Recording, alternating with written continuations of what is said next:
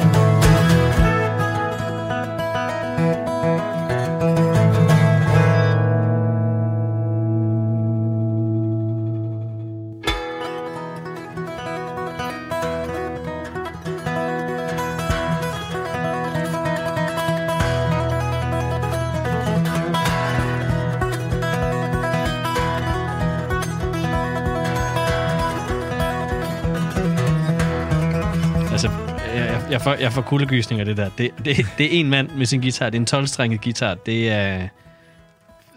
Det er ubeskriveligt. Det lyder som en, der er udvandret fra Irland, eller der er sådan noget irsk Ja, folkemusik. der, der er sådan lidt over det, ikke? Jo. Ja.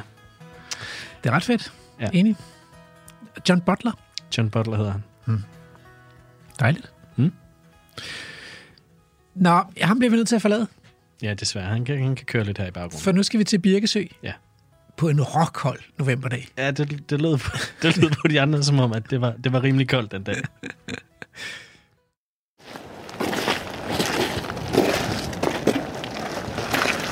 Ind igennem den store låge her.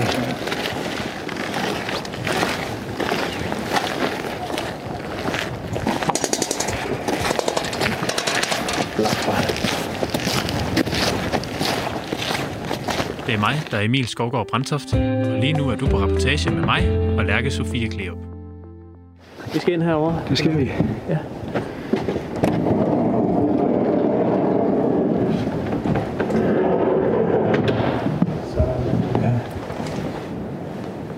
Men det kan også være, at vi lige skal øh, have fortalt lytterne, hvor vi egentlig er henne, og hvem det er, vi, øh, vi taler med. Ja. Vi er jo øh, på reportage i Vildsborg. Ja. Vi er taget til Lille Vildmose og står nu i, øh, i udsigtstårnet ved Birkesø sammen med dig, Torkild Lund. Ja. Og det er jo øh, fantastisk, at du vil øh, bruge lidt tid sammen med os her. Jamen, det er en fornøjelse. Øh, noget af det, vi blandt andet skal tale om i dag, er, øh, er, er Birkesø, ja. Ja. som jo er en, en ny sø. Ja. Øh, vi skal snakke lidt om, hvad det, hvad, hvad det har øh, givet til området, og hvad det er, sådan en, en sø som den her kan. Og så skal vi måske også snakke lidt mere generelt om, øh, om øh, Lille Vildmose. Men først så tror jeg lige, vi skal øh, lige høre, om du vil sige to ord om, hvem du selv er, og hvad din forbindelse er til det her sted. Ja, altså, Torkel Lund, jeg er kommet her, jeg er kommet her siden 60'erne eller sådan her, fordi jeg bor i området. Ja. Og jeg har været meget fuld interesseret i næsten hele mit liv. Nu er jeg en gammel mand. Men øh, det bevirkede selvfølgelig, at jeg tog herud i Mosen og fulgte med, hvad der skete her. Jeg var lærer i Gudrunholm, ikke så langt herfra.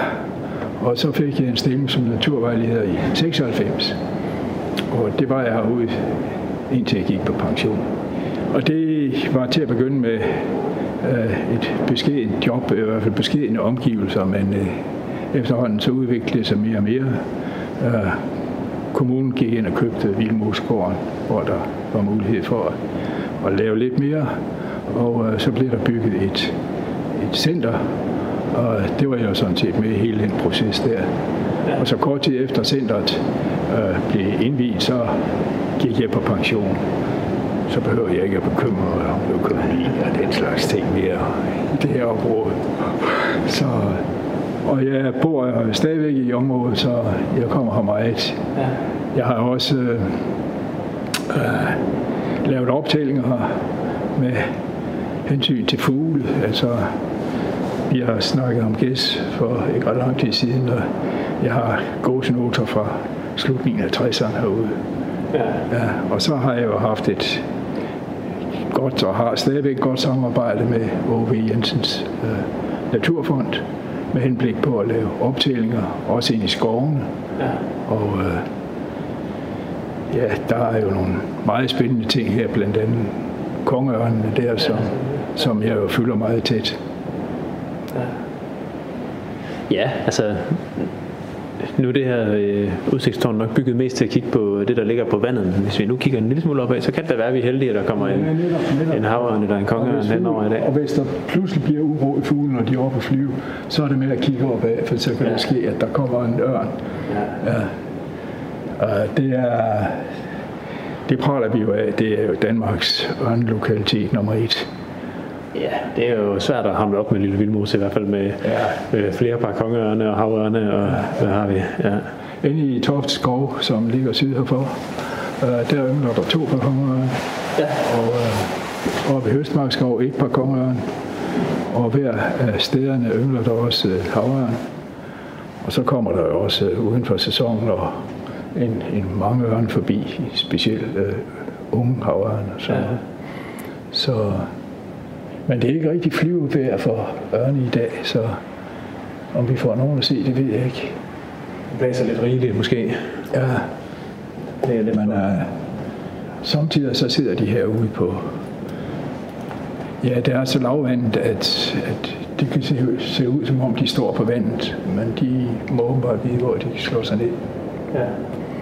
Men uh, du sagde, at det var en ny sø, og det er, jo, det er det jo sådan set ikke. Det er en rigtig gammel sø. Ja, En rigtig gammel til. ja og Ja. den, den, blev, uh, den blev tørlagt i 1760.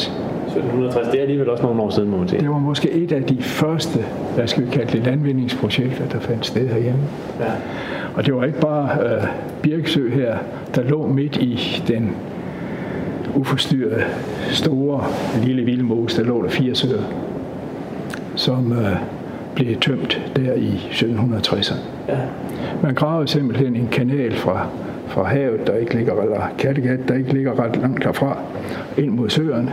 Fik tømt først Møllesø, den nærmeste, der hvor centret ligger, videre til Birkesø, og til Lillesø, og til Toftsø, der ligger herude bagved. Og nu har vi så, øh, nu er der så tre af dem med vand i, eller hvordan?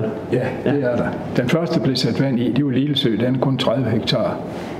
Uh, og uh, så var der Toft Sø, der kom, blev etableret i, genetableret i, i 73, og så den her i 2017.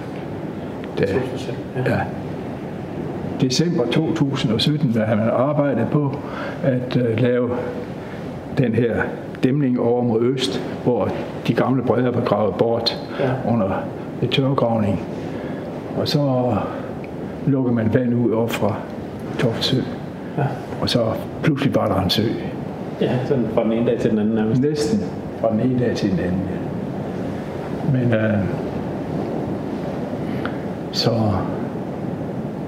det var en fantastisk, og der kom jo, der kom jo fugle lige med sammen. Ja. Men øh, og der var jo noget at komme efter. Nu ved jeg jo godt øh, med den slags genetablerede søer, at, at det der med fuglene der, det, det daler noget med tiden. Ja. Det, altså det der, når man lige hælder vand på sådan en øh, tidligere mark eller et eller andet, Ja, så, ja, ja. så vokser der en masse op, som er, øh, som er godt at spise for alle de her svømmefugle Det, og sådan noget. det, Ikke? det er godt, der var jo, og man kan jo også godt se, at det har også ændret sig bare på de tre år, ikke sandt, siden øh, søen blev etableret, men der er stadigvæk mange fugle herude. Der er Ja. rigtig mange forskellige arter. Men der var for eksempel det første år, og øh, der kom det jo så også en efterfølgende meget tør og varm sommer, hvor øh, der blev meget lavvandet, og- men det var noget, der i den grad tiltrak vadefugle. Ja, det kan jeg godt. Og så mange vadefugle har vi jo ikke set øh, siden. Øh, der var jo også i forbindelse med etableringen, der, skab, gen, der lavede man nogle, nogle øer herude. Vi kan se, vi står lige foran en af dem, der er tre øer. Og, øh, og de blev lavet på den måde, at man dosede noget af det materiale op, der havde. Der gik jo nogle veje på kryds og tværs, og dosede man det sammen og lavede nogle øer. Og så de består sådan meget af, af hvad kalder man sådan noget vejmateriale, ikke? Ja, godt spørgsmål. Det har vel været meget sådan noget grus og sand og alt Ja, sådan det er, det er grus og sand, stabil grus og sådan noget, ikke? Men, øh, og de var sådan set forholdsvis nøgne det første år, ikke sandt? Det var lige nu, der passede stor lille præstekrav, strandskær Ja, ja, og sådan noget. Men der kom også mange klyder, for eksempel. Der var yngle, der var 60 ynglepar af klyder. Okay, ja, det er mange. Ja. Og så var der hættemåren, de slog sig jo ned her i den grad. Der havde været hættemårkoloni oppe i den nordlige del af mosen, oppe i nogle af, af gravbanerne deroppe. Og de var sådan set også kommet der i foråret 2018. Og var der ikke ret mange uger før helt de flyttede herned. Og siden har der ikke været nogen deroppe. Nej, det er her. De er her. de her øer herude. Ja. Og Det er jo nu, har sjovt. vi, nu har vi jo altså rigtig, rigtig mange hættemåger. Der er jo blevet lavet for, der er blevet lavet droneovervågning, så vi ved sådan omtrent, hvor mange par der er. Og det er noget med 3.800 par. Og det er, Det er en pænt stor. det er en, en af koloni. de største i, i landet. I hvert fald en af de største i Nordjylland. Ja. Ja, det, er jo, det er jo fantastisk med de der hættemågekolonier der. Det er, Ja. der er simpelthen et liv af en anden verden. Det- det- Og det er jo ikke kun hættemågerne, der bor, Nej, der bor de, derinde. de danner jo sådan en skærm øh, for en hel del andre lappedykkere. Øh, øh, er der jo også, og, og så for eksempel sorthalse lappedykker, jeg tror ikke, den yngler andre steder, han får sig hættemål. Nej, det er det. Og så, De får deres eget så er der vagtværn. også andefugl og, ja. og så videre, der holder til her. For kommer der en rovfugl forbi, det gør der jo ofte her. Der er jo mange rovfugle, der er ørne og, og ja, så går, så går alle hættemåren på, på vingerne, ikke Ja. sandt? Så på den måde, så skræmmer de nærmest øh, rovfuglen væk, og det føler de andre fugle sig jo trygge ved. Ja, sådan 3.000 hættemåger, det er nok ikke så sjovt at få dem på nakken, hvis, øh, nej, nej. hvis man er havørn eller, eller en rørhø, der kommer ind over, eller hvad det kan være. Men dog var der, dog var der et lille problem i år. Altså Helmorden slog sig ned på den mellemste ø. Øh, ja, det er svært at se lige her, hvor den er, men altså ude ude midt i søen. Og øh, så kom der ræve derovre. Ja. Og hvordan de, altså, ja, der har nok været nogle steder, hvor de kunne være, men altså, de har også kunne svømme et stykke. Men det bevirkede, at, at alle hættemoren, de øh, slog sig ned på den ø, der ligger lige her foran. Okay. De flyttede, ganske simpelt. Ja, Ja, de gad ikke de ræver der. ja. Så Hvordan er, øh, hvordan er søen, eller sådan, hvor, hvor dyb er den rundt omkring? Og, den er altså på dybeste sted, men der skal vi helt over mod, mod vest. Der er den omkring to meter. okay. Og ellers er der, ja, ellers er der sådan en fra en halv meter op til 25 cm eller sådan noget. Ja. Ja, ja, så generelt sådan ret ja, afvandet. ja. Jo lettere nogle af ja og så netop nu her, hvor vandstanden den er, er, er sunket, ikke? Ja. Så, så, så er der måske nogle steder, hvor der er endnu lavere. Det er de steder, hvor, øh, hvor havørnen lander. Ja, blandt andet, hvor den lander, hvor den står. Ja. Så Hvordan er, øh, hvordan er naturindholdet i sådan en sø som Birkesø her på det her tidspunkt, når man sådan, hvis man ser på andet end fuglene? altså, jeg vil da tro, at der er et, et stort... Altså, hvad der befinder sig under vandoverfladen, det er jo svært for os andre. Det er det. Ja. Altså det, øh, men der ved jeg jo, at, at det, det vil ændre sig. Altså, og der vil jo også komme nogle flere fisk ind, og de vil jo så også ændre nogle ting. Jeg kan huske, øh, jeg tror, det var det første år, lige her nedenfor, der var et kor af spidsnudefrøer. Og øh, der kom mange halvtuser ud af det der, og jeg tror ikke rigtigt, der kommer frøer mere i Birksø, fordi hvis der kommer fisk, Ja, det er rigtigt. Ja, Det padder og fisk, det, det, Godt at spise men heldigvis er der mange andre steder i, i, øh, i, i området her, hvor der er gode muligheder for dem. Oppe i gravbanerne og så videre, og grøfterne. Ja. De gamle grøfter, der er altid mange øh, frøer. Det er både spidsnudet og, og, og butsnudet frø og, og, og skrubtus. Mm. Salamander. Er det både store og lille vandsalamander, der er? Ja. Jeg ved ikke om... Øh, øh, ja, stor, stor vandsalamander, det ved jeg da, øh, der, hvor der er nogle steder, man kan finde det, men om det lige er her omkring, det er jeg ikke sikker på. Nej. Men altså, de er i området, Ja. og de er på udpegningsgrundlaget, Ja. så... Så Natur 2000.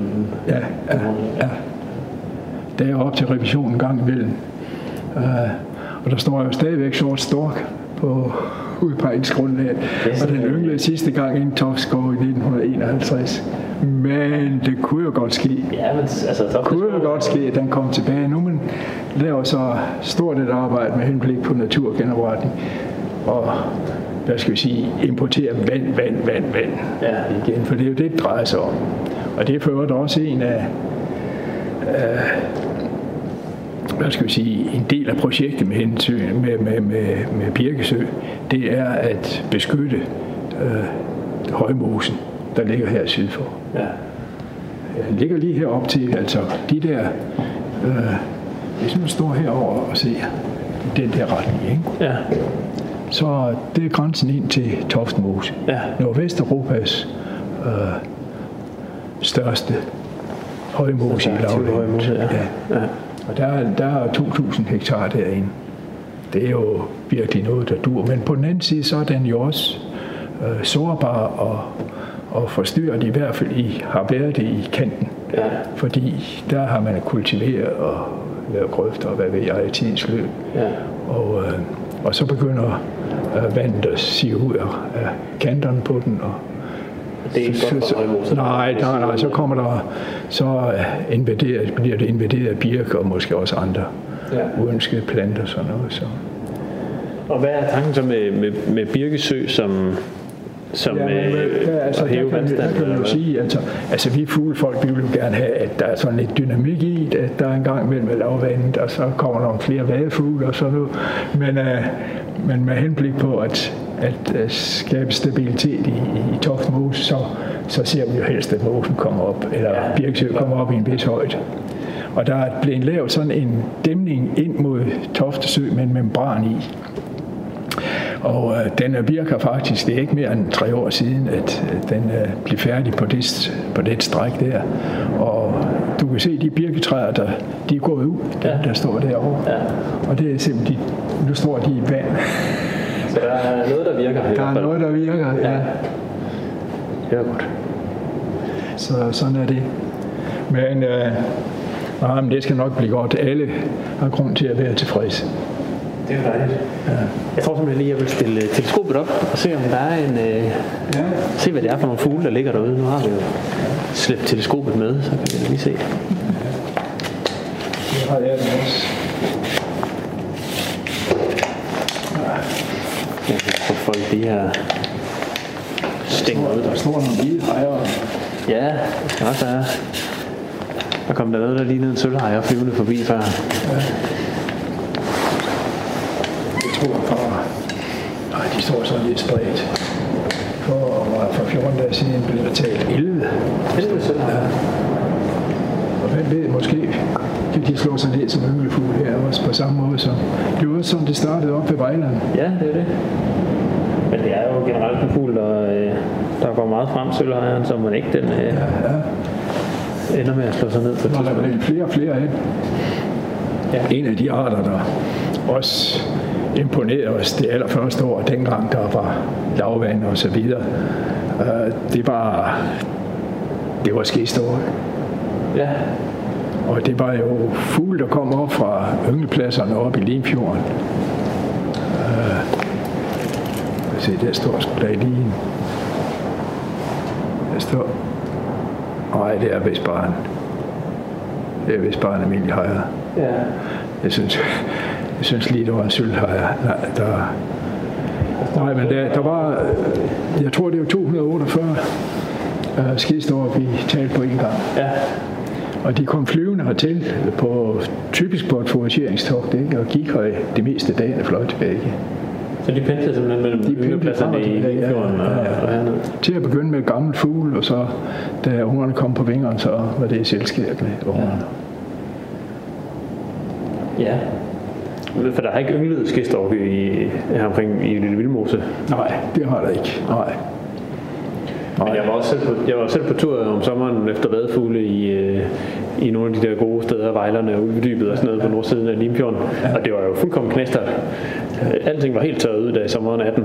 Øh, så hvis de kunne, så kan jeg godt forstå, at de vil flyve lidt langt. Der er jo alligevel noget af en flyvetur herned til, hvis man skal finde mad. Men der er jo stadigvæk også, øh, også i år har der været skistorker. Ja, Ja, der har været en. jeg har opdaget det. Ja, de har opdaget det. Så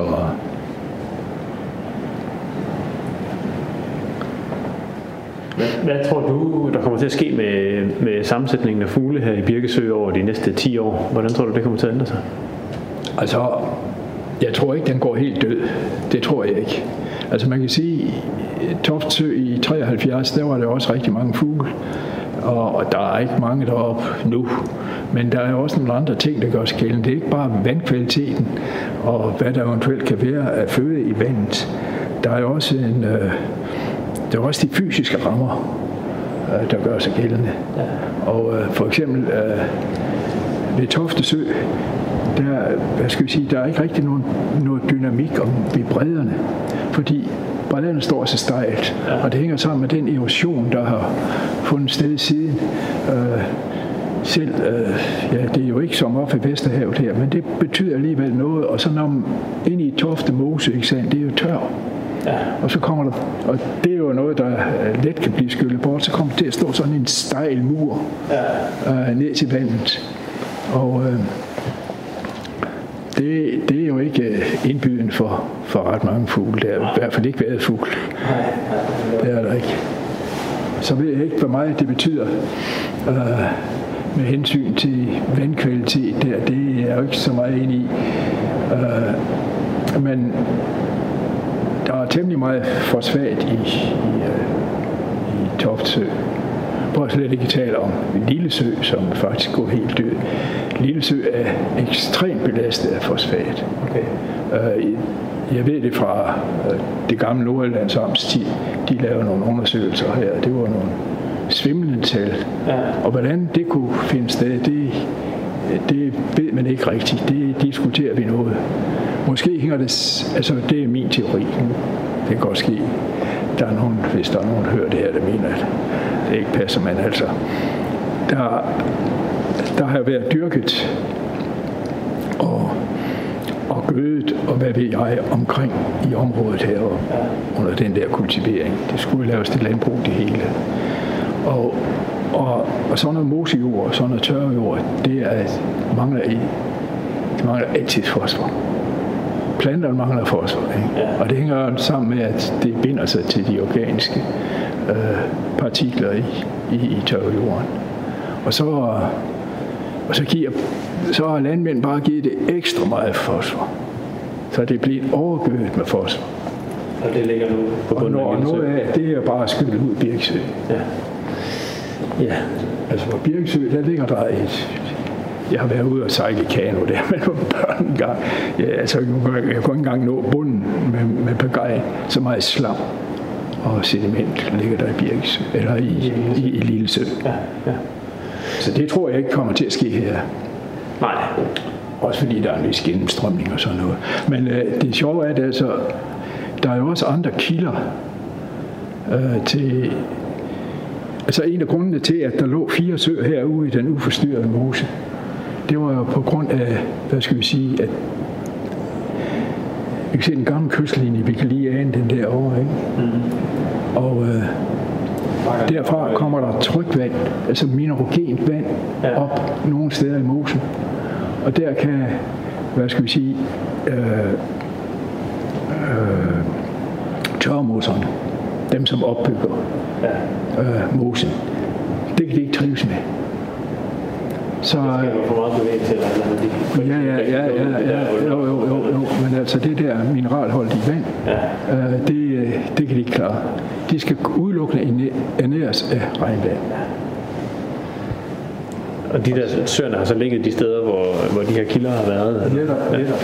Og jamen, jeg vil da tro, der stadigvæk kommer vand op. Altså en af grundene til, at Lillesø som den første der i 1928 øh, blev sat under vand igen, det var, at, at ja, meningen, den har aldrig været, og, hvad skal vi sige, øh, Øh, under kultur eller omdrift eller noget i den retning. Det var et sted, hvor man skulle slå hø og sådan noget. Men der står altid vand. Der står altid vand. Man opgav simpelthen at, at færdes der, og så kunne man lige så godt sætte det hele under vand igen. Og det var på grund af det der øh, trykvand, der kommer på bunden af altså. søen. Og sådan var der også lidt ude i Toftsø. Øh, Toftsø og, og Lillesø, de har, der kun være øh, ingen, ingen drift, eller der har man slået græs, eller ja. sat køer. Derimod øh, Birkesø, som vi har her, og Møllesø, hvor bebyggelsen er oppe, der har de er indgået i den almindelige omdrift. Der har været masser af grøfter, og der er blevet taget afgrøder og høstet og så videre. Da, da søerne her bliver tørlagt for vand, der bliver der høstet enormt. Det var den gamle søbund, ikke sandt? Det var, ja, ja, Der er sikkert været god dyrke i. ja, og man kunne omkring 1775, der var, det var jo ikke, det var kun nogle få, år efter, få år efter, at Vildmosgården var blevet bygget, ikke? Der havde man 160 køer. 160 køer, det var mange køer Ja. i 1700-tallet. Og 60 får. Og også nogle heste. Ja. Ja, det Og man havde et, øh, og man havde overskud på det. Man havde overskud mellem 1000 og 2000 rigsdaler om året. Ja, Så det har været, øh, det har var været en god forretning dengang. det var vellykket. Ja, Ja. Se, med, den, med de briller. ikke? ja sådan er ja. Ja, så kan man jo bare Og det var jo, hvordan det har set ud. jeg ved ikke, om man har regnet med det, for man havde jo ikke nogen erfaringer med den slags projekter der. Nej, det var da en, en stor mundfuld at kaste ud i, tænker jeg, at få drænet de her søer og moser. Ja, ja. Men det har vi jo generelt i Danmark været øh, meget driftige til med grøftegravning og nedgravning af dræn og alt muligt. ikke? Sidenhen, der har man jo den, jamen har jo i den grad været i gang med det. Altså, det var jo også grunden til, at, at her i var det 1937, at man staten opkøbte hele den nordlige del af Vildmosen med henblik på at, at lave en masse, og det skulle jo nyttiggøres. Ja, det er det. Naturen skulle jo nyttiggøres ja. på den måde. Og det var altså et syn på tingene der. Ja, ja, Ja, der kan man sige, der, det, heldigvis ser vi lidt anderledes på det i dag. Nu har vi fået lidt mere overskud og, og har, har råd til at, at sætte nogle af de her øh, sætte nogle af de her arealer til side til noget andet end lige præcis vores vores jeg, nytte. jeg, har, jeg har en bog derhjemme, der hedder Vildmosarbejde. Den er skrevet i 1945. Og i foråret, der skriver daværende landbrugsminister Christian Bording, i stedet for øde, golde, trøstesløse, ubeboede og nytteløse sumpe, der hverken gav beskæftigelse, beboelse og værdier af nogen art, er der nu blevet, og så opremser han alle de herligheder der. Ja. ja. Han glemte lige øh, alle sommerfuglene ude i mosen, og fuglene og orkideerne. Nej, det var sgu ikke noget, der indgik i hans Nej, det var overvejelser. det var det ikke. Men okay, man kan sige, at det var ikke bare ham. Sådan var den almindelige indstilling til Ja, det. ja, det har det selvfølgelig været. Og det var det jo også, altså, det var det jo også dengang man begyndte i 1760'erne, ikke? Det var jo øh, under rationalismen og så videre, der skulle øh, ham, øh, man kan sige, projektmageren herude øh, i 1700-tallet, han var tilknyttet øh, kronen der, det var en, der hed Johan Eriksen. Han var virkelig en læge, uddannet i Halle i Tyskland. Men øh, hans motto, det var, at Gud skal tjenes og forherliges ved nyttigt arbejde her på jorden. Det var hans motivation. Ja. Og det, den, øh, det nyttige arbejde, han foretog sig, var så at få drænet. Ja, ja, og så kunne han jo, altså nu døde han, altså godt nok, inden han rigtig så resultaterne af det, men altså, andre kunne sige, jamen der kan man bare se. Ja. Jeg må så også sige, at efterfølgende der er der jo blevet lavet en masse fuldstændig håbløse landvindingsprojekter, ikke? Som Ja, der skulle er mange steder, som, som i dag i hvert fald er ved at... Ja, Det kan de ikke dyrkes længere, jorden har sat sig, og nu begynder det sådan stille og roligt at, Ja. at gå tilbage til naturen. ja, Mosens opdyrker kunne godt blive rig, sagde man herude, men hans søn blev altid fattig. Ja, man har lige sådan 20 år eller et eller andet, hvor der er krudt i jorden, og så når man har brugt det op, så er det slut. Og nu kom den blå kærehøge lige op over den lille ø herude nu, tror jeg. Ja, den er nu sådan nede bagved igen. Man kan se, at enderne flyver op ind i den lille lagune der. Hvor blev den af? Da jeg lige var nede, inden I kom, der kunne jeg over på den anden ø, der kunne jeg se en fjeldvåg, der stod over og, og mose, eller hvad den nu gør. Ja. Ja, det er jo også sådan en typisk vintergæst. Ja, Ja. Den var lige op igen derude, kortvarigt. Det kan være, at rent faktisk havde held med sit foretagende og fik overrumplet en... Nej, nu kom den op igen der. Vist uden mad, tror jeg. Eller hvad? Nej, den flyver der med et eller andet. Jamen, det kan det godt være et eller andet. Den, Den havde da fangerne ude i hvert fald. Nu satte den så vist. Nå. Øhm, hvordan er øh, Lille Vildmose ellers? Sådan, øh, hvordan, hvordan tager folk imod det, og hvor- mange bruger det, og, øh, og sådan noget? altså, Lille Vildmose er i den grad blevet en tilløbsstykke, det må jeg nok sige. Altså, dengang jeg begyndte at komme ud, der kunne jeg jo være alene her. Og nu er der, nu er vi i de her coronatider, der, der er der nok blevet en ekstra tillokkende at komme ud. Der er rigtig, rigtig mange biler, der kører. Der er også her i sommer og så videre. Det har det været. Og det var ikke bare på vejen, men også de stier, der er lagt ud. Der er for eksempel en sti, der går fra, fra Toftsø parkeringspladsen og så et godt stykke øh, langs med hegnet, og så kan man komme ind på selve Højmosen. Øh, kravle hen over hegnet derind på og se, hvordan den ser ud derindfra. Og den sti, det er bare, det er bare sådan en trampesti, hvor der jo ikke er gjort noget særligt ud af anlægget i sin tid. Det er jo bare sådan et spor. Men altså, nu er den nogle steder to meter bred. Okay. Så mange mennesker har der gået der. Ja. Og det er, jo, det er jo herligt, når de kommer ud på sådan nogle steder der. ja, det er det. Så får folk øjnene op for, at, at der findes andet. Jamen, jeg vil også sige, at de der elge, der nu er blevet sat ud, de, de tiltrækker godt nok også mange mennesker. Ja. Ja. ja, det kan jeg godt forestille mig. Er de nemmere at komme til at se elgene? Ja, det er de faktisk. Det er de faktisk. Uh, uh, jamen, det, de ignorerer folk. Altså, man ved jo ikke, men altså, de, ikke, de opsøger heller ikke folk, men de er jo ligeglade med folk. Ja. Og der er nogle steder, hvor man kan sige, at de har deres veksler, og, og, og det er tilfældigvis ofte i nærheden af nogle af parkeringspladser. Okay. Så, så kommer der bare en sådan el derovre, ikke sandt? Ja. Eller også ligger de, eller også står de æder af pilebusken sådan 20, 30, 50 meter fra, fra vejen. Ja. Og de flytter sig ikke. Nej. Nej, det gør det ikke. De har vendt sig til at blive fotograferet, og hvad der ellers Ja, vi kigget på. de er ikke, øh, de er ikke sådan at skræmme. Nu ved jeg ikke, altså de elge, der blev sat ud her, de kom jo, de var, kom jo fra nogle svenske dyreparker. Ja. Og øh, de har været vant til mennesker i deres opvækst. Ja. Uh, men uh, de klarer sig fint herude og får kalve og sådan noget, og så kan man jo måske forestille sig, at, at de vil være lidt mere skjulte fremover, Ja. når, hvad skal vi sige, den oprindelige stamme, den uddør. Ja.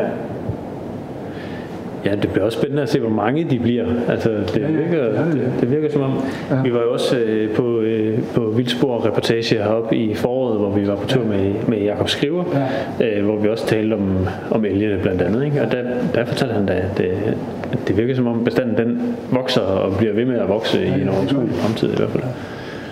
Det bliver spændende at se, om hvor mange, hvor mange elge der egentlig kan være i det der. Altså en af grundene til, at de er blevet udsat, det var, at de skulle holde den uønskede opvækst nede, for det skal jo helst bevares som et slet landskab. Og på lang sigt øh, genetablering af, af, af højmosen, ikke? hvis den kan vokse op nogle steder.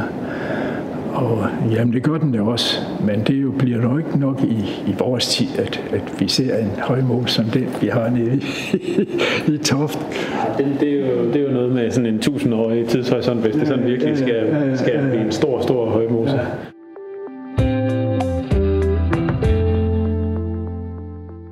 Du lytter til Vildspor, og øh, nu er vi tilbage i studiet. Og jeg har lidt ondt, altså det lyder som om det er rigtig koldt derude. Så jeg er rigtig glad for, at vi står inde i det varme studie. Og, øh, og jeg har i studiet, eller rettere på en Zoom-forbindelse, fået øh, besøg af professor Kai Sand Jensen fra Københavns Universitet. Velkommen til Vildspor. Tak skal du have. Se, det er mig en særlig glæde, og nu kommer der en lidt lang introduktion her, jeg håber, du tager tålmodighed. Det er en særlig glæde at have dig med i Vildspor, fordi når jeg tænker på dig, så tænker jeg to ting. Det ene, det er søerne, de ferske vande og dit engagement i udforskningen og beskyttelsen af søer og vandløb. Og, og jeg har jo været, jeg er jo landkrab, ikke? så jeg, jeg har været på, op på det terrestriske, så jeg, vi har egentlig ikke haft så meget med hinanden at gøre, men det er alligevel en, en særlig glæde at have dig med her. Og det andet, det er din stedige insisteren på, at, at vi forskere har en særlig opgave med at gøre os forståelige i et ordentligt sprog. Forskning må ikke blive reduceret til teori og hjernegymnastik. Man skal huske at formidle og forklare og fortælle om den levende natur og den verden, som vi, øh, vi forsker i. Og i den forbindelse, der har du været med til at trække en gammel professor frem af glemselen, nemlig zoologen og ferskvandsbiologen Karl Wesenberg Lund, som var en af de første helhjertede naturbeskyttere i Danmark, og netop også en fremragende naturformidler. Og ham har du skrevet en bog om, som øh, ganske passende har øh, titlen Den sidste naturhistoriker. Ja, det, det er jo en lang indledning, men altså, det er i hvert fald også dig. Ja. Men der er også en konkret indledning til, øh, anledning til, at du er med her i programmet. Og, øh, og, og det er jo, at øh, du sammen med en gruppe forskerkolleger har besøgt 31 genoprettede søer rundt omkring i Danmark. Og det lyder som et enormt stort arbejde. Hvor lang tid har det taget? Ja, det har taget tre år, og øh, de folk, du øh, refererer til, det er folk fra dit eget universitet, Silkeborg-afdelingen, Søafdelingen i Silkeborg, og så er det Syddansk Universitet, og så er det så Københavns Universitets ferskvandsbiologiske laboratorium, som faktisk var det laboratorium, som Wesenberg Lund øh, oprettede i 1896. Yes, det er længe siden. Det er længe siden. Ja. Men, Det var det, det var det anden første i Europa, og øh, siden da har det kørt, så de første mange, mange år lå det jo i, i Hillerød, og efterfølgende er vi så flyttet til København. Så ligger det inde på campus i København og det er rigtigt nok forstået, ikke, at Filsø, som vi jo havde med for nogle gange siden, hvor vi talte med Thijs Krav, er en af de søer, jeg kiggede på, og Birkesø, som er med i dagens program øh, i reportagen, det er en af de søer, jeg kiggede på. Er, er det søer, der sådan er fordelt over hele Danmark, I har set på i den her undersøgelse? Ja, det er det. Altså, um, ja, hele landet. 31, så kan vi jo godt komme rundt i hele landet, og det er vi, det er vi kommet. Og vi har både undersøgt øh, søer, der ligger på øh, landbrugsland, søer, som er blevet afvandet, og derefter kommet vand på igen. vi har undersøgt søer, som ikke har været der før, øh, som er helt genoprettet, eller helt nyoprettet, og så har vi også, øh, ud over søerne i et lidt mere rige land, landskab, har vi også undersøgt søer i råstofgrave. Så det er både store, store søer og små søer, eller? Det er både store søer og små søer. Øh, dem, vi har undersøgt i råstofgravene, er gennemgående små søer, øh, og så øh, de helt store, det er for eksempel Filsø på, på 1000, 1000 hektar. Så jeg kan forstå, at, at nede i sådan en råstofgrav, der, der opstår der søer som et resultat af råstofgravning. Man kommer simpelthen ned og, og bryder øh, et grundvandsførende lag, øh, og så opstår der en sø. Men, men når du ellers taler om nye søer, hvorfor, hvor, hvorfor vil man oprette søer, hvor der ikke tidligere har været søer? Hvordan skal det forstås?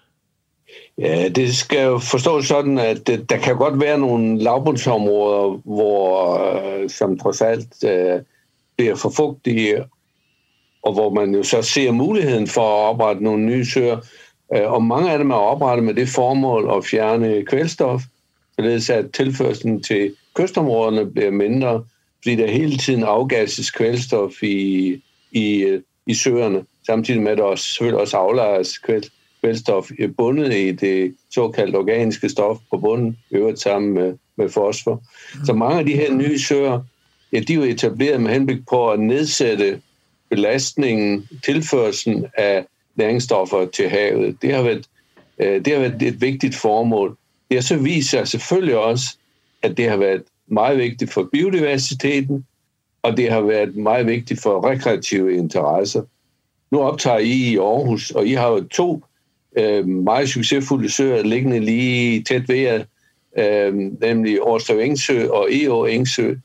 Og jeg kan fortælle allerede nu, at Årslev Engsø er den sø i af den lokalitet i Danmark, der er allerflest indberetninger, fugleindberetninger på, på DOFs øh, hjemmeside. Det er over 20.000 om året. Hmm. Øh, og øh, det er faktisk flere, end der indberettes fra Skagens nordspids. Og antallet af arter derude, ja, det er 100, 180 cirka i løbet af et år. Det er lidt mindre end i Skagen, men ikke meget mindre.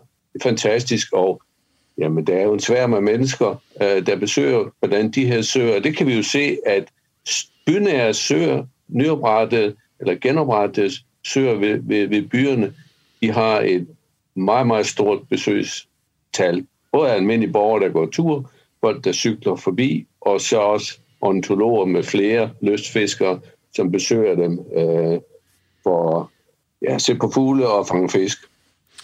Og det tænker jeg, at øh, vi skal tale mere om det der med, hvad der egentlig definerer en succes. Men, men kan du sige lidt om, hvad har I kigget på? Altså, fordi I har, målt, I har vel målt på effekterne af at lave de her nye søer på forskellige parametre, eller hvad? Ja, vi har selvfølgelig målt på næringsstofferne, fordi det er et afgørende element for, hvordan søen bliver. Vi har også målt på, om man kan begrænse mængden af næringsstoffer i den forbindelse. Det kan vi vende tilbage til om et sekund. Men ellers har vi målt på den biologiske mangfoldighed for planternes vedkommende, og for fiskenes vedkommende, og for fuglene. Mm. Så vi, vi kommer ikke udenom de der næringsstoffer. Og, øh, Nej, altså, kan, ikke. altså, kan du forklare lidt om, fordi du har allerede nævnt egentlig, at, at en af grundene til at lave søerne har været at prøve at begrænse øh, den, hvad kan man sige, den strøm af næringsstoffer, der er, jeg gætter på, det er fra landbrugslandet, ikke? Øh, og så øh, ud i ud i, i søer, fjorde og havområder. Øh, så det, det er en af aspekterne, men, men næringsstofferne gør også noget inde i søen. Det gør de. Øhm, altså hvis der er for mange næringsstoffer, øh, så bliver vandet jo grønt af planktonalger, og øh, lyset bliver slukket for bundplanterne. Der er risiko for ildsvind ved bunden, hvis søerne er for dybe. Uh, så vandplanter har det skidt. Uh, til gengæld så er det udmærket for fisken. Der er masser af næringsstoffer i cirkulation og masser af føde. Og det er også udmærket for fuglene, i hvert fald i et stykke hen ad vejen, at øh, så er de, i hvert fald en del af dem, de er, de er ret ligeglade med det. Mm. Øhm, selvfølgelig er der nogle af fuglene, der er tilknyttet undervandsplanterne, og de kan ikke lide det, når, det, når, når, når lyset slukkes og vandplanterne forsvinder. Men ellers så kan man jo se et rigt fugleliv og voldsomt mange individer, ved sådan nogle nye søer. Vi, Torke Lund viste jo rundt ved Birkesø, og der er jo øh, tusindvis af fugle her i de tidlige faser. jeg sammenligner faktisk med en af de bedste søerne, med Maribosøerne øh, på Lolland, og der er øh, 10-100 gange flere øh, fugle ved, ved øh, Birkesø her i de tidlige faser. Så, så udlignes det efterhånden, men øh, gennem mange år vil der sikkert være masser af fugle ved, ved Birkesø, indtil den falder til et mere naturligt øh, niveau. Og det kan jo godt lyde lidt som om fuglene i virkeligheden er, er lette at have med at gøre, sammenlignet med nogle af de andre organismegrupper, altså fiskene eller planterne, eller, men, men hvordan, øh, hvordan er det i virkeligheden? Det er fuldstændig rigtigt. De er nemmere at have med at gøre. De er opportunister, de skal have noget at spise, øh, så de kommer, ja, de kommer ikke løbende til, men de kommer flyvende til øh, med det samme, der, der åbnes op. Og øh, i de tidlige faser her, der er der som nævnt mange øh, individer, og også nogle gange nogle specielle øh, arter ved Filsø. For eksempel, der har vi jo øh, øh, øh nordisk lappedykker eksempelvis i det første år, det med eneste sted i landet. Og øh, vadefuglene kommer med det samme. De begunstiges af, at der er masser af organisk stof i bunden, masser af smådyr, og der er endnu ikke indtrådt en konkurrence for fiskenes vedkommende. Så der er, sådan, der er åben spisebord. Øh, og samtidig så øh, er der organisk stof, der kommer det organiske stof igen, øh, efterladt fra dyrkningen, så der bliver masser af smådyr, som kan spises, og der er, ind, der er også stadigvæk de her flade søbredder. Og Lund talte jo om de der skrænter, der opstår med tiden, og det er fuldstændig rigtigt. Når der kommer skrænter på grund af, af, af bølgernes øh, påvirkning, øh, ja, så bliver der en meget smal zone for fuglene, og så går antallet af vadefugle, de går ned. Det går også ned, fordi rørsumsplanterne, det vil sige tagrørene, begynder at indvandre. Så den der åbne bred, som er meget gunstig for mange arter, og specielt for vadfuglen selvfølgelig, den forsvinder med tiden. Se, øh, så det, fuglene er nemme. Altså, det er jo lidt interessant, ikke? fordi i, i Vildsborg om Filsø, der sad jeg jo lidt tilbage med følelsen af, at sådan noget søgenopretning der, det er nærmest det letteste i hele verden. Ikke? Man skal bare slukke for pumpen eller smadre drænene, og vupti, så har man en sø, og det kan enhver få øje på. Men altså, du, du antyder her, at det, at det, det er en lille smule mere nuanceret, øh, og det kan jeres undersøgelse vel også nuancere det der billede ja, en lille smule. Nuancere på den måde, hvis vi stadigvæk holder fast i fuglen, og man gerne vil have de her vadefugle i en længere periode, øh, og i årene frem, ja, så bliver man nødt til at holde øh, åbne søbredder sine steder, og man bliver måske ovenikøbet nødt til at forhindre, at der opstår de her stejle skrænter øh, tæt på kysten. Og øh, hvis vi øh, hvis vi kører videre til, til planterne, ja, så er det jo også øh, afgørende, at der bliver relativt næringsfattige forhold, fordi så bliver der klart vand, og så kan vandplanterne kolonisere. Og de planter, der vokser på bredden, øhm, specielt nogle af de her nøjsomme, som der bliver talt om i forbindelse med Filsø, øhm, ja, de bliver jo kvalt i et øjeblik. De høje tagre og sumpe, de begynder at brede sig.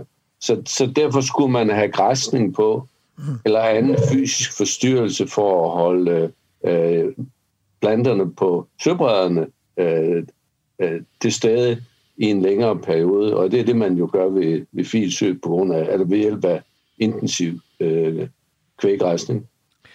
Er det, er det det, der er det trækket, om jeg så må sige? Øh, og, og kan græsningen også hjælpe? Altså ikke kun på at holde tagrøren væk og holde det lysåbent i bredzonen, men også også på det der med at undgå de stejle øh, skrænter, altså få trampet, trampet nogle fladere bred, øh, bredere, eller hvordan fungerer det? Ja, det er faktisk en god pointe. Det, det er faktisk ikke tænkt på, men det lyder jo, det lyder jo fornuftigt, at det, det kan de formodentlig godt. Ja, det lyder, det lyder rigtigt. Ja, det er ikke noget, vi har kigget nærmere på. Men vi har nogle af de her søer med de her stejle, stejle skrænter og på, på, på bredderne. Nogle af dem, der ligger ved Hillerød her. Øh, og de lider alle sammen af, at de der stejle, stejle skrænter, de udvikles efterhånden. Øh, så enten så man, må man maskinelt ud og udligne det, øh, eller også må man måske håbe på, at køerne går ud og, og, og virkelig øh, retter bredden ud. Så, så det der med græsning, det er, altså, vi, vi taler om kvæg eller heste, altså øh, holdte dyr eller rewildede dyr, eller hvad skal man forestille sig her? Ja, det, i det her tilfælde er det jo, er det jo, er det jo kreaturer. Ja. Altså kødkvæg, der går rundt. Ikke? Jeg, jeg aner ikke, hvordan, øh, hvordan øh, vilde dyr vil kunne trampe bredden ned i tilstrækkeligt antal. Nej. Men de der kvæghorter, der er ved Filsø, de drøner jo fra, fra bredden over til søerne og så videre, så det fungerer. Og øh, det følger vi op på, fordi nu er der nemlig nyheder. Radio 4.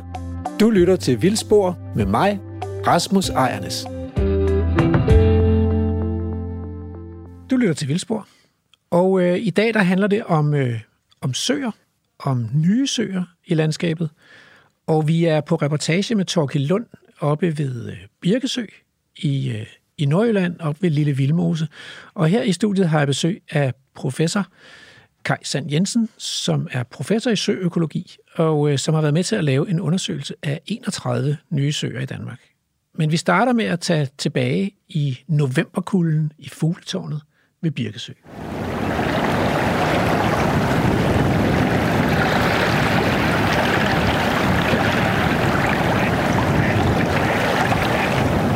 er mig, der er Emil Skovgaard Brandtoft, og lige nu er du på rapportage med mig og Lærke Sofie Kleop. Se om der er noget for øje på. Så man kan undgå at blive blæst væk, hvis man åbner her.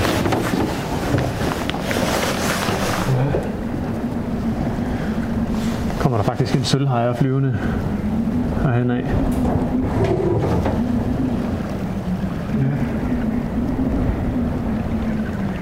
Men vinen der lidt der.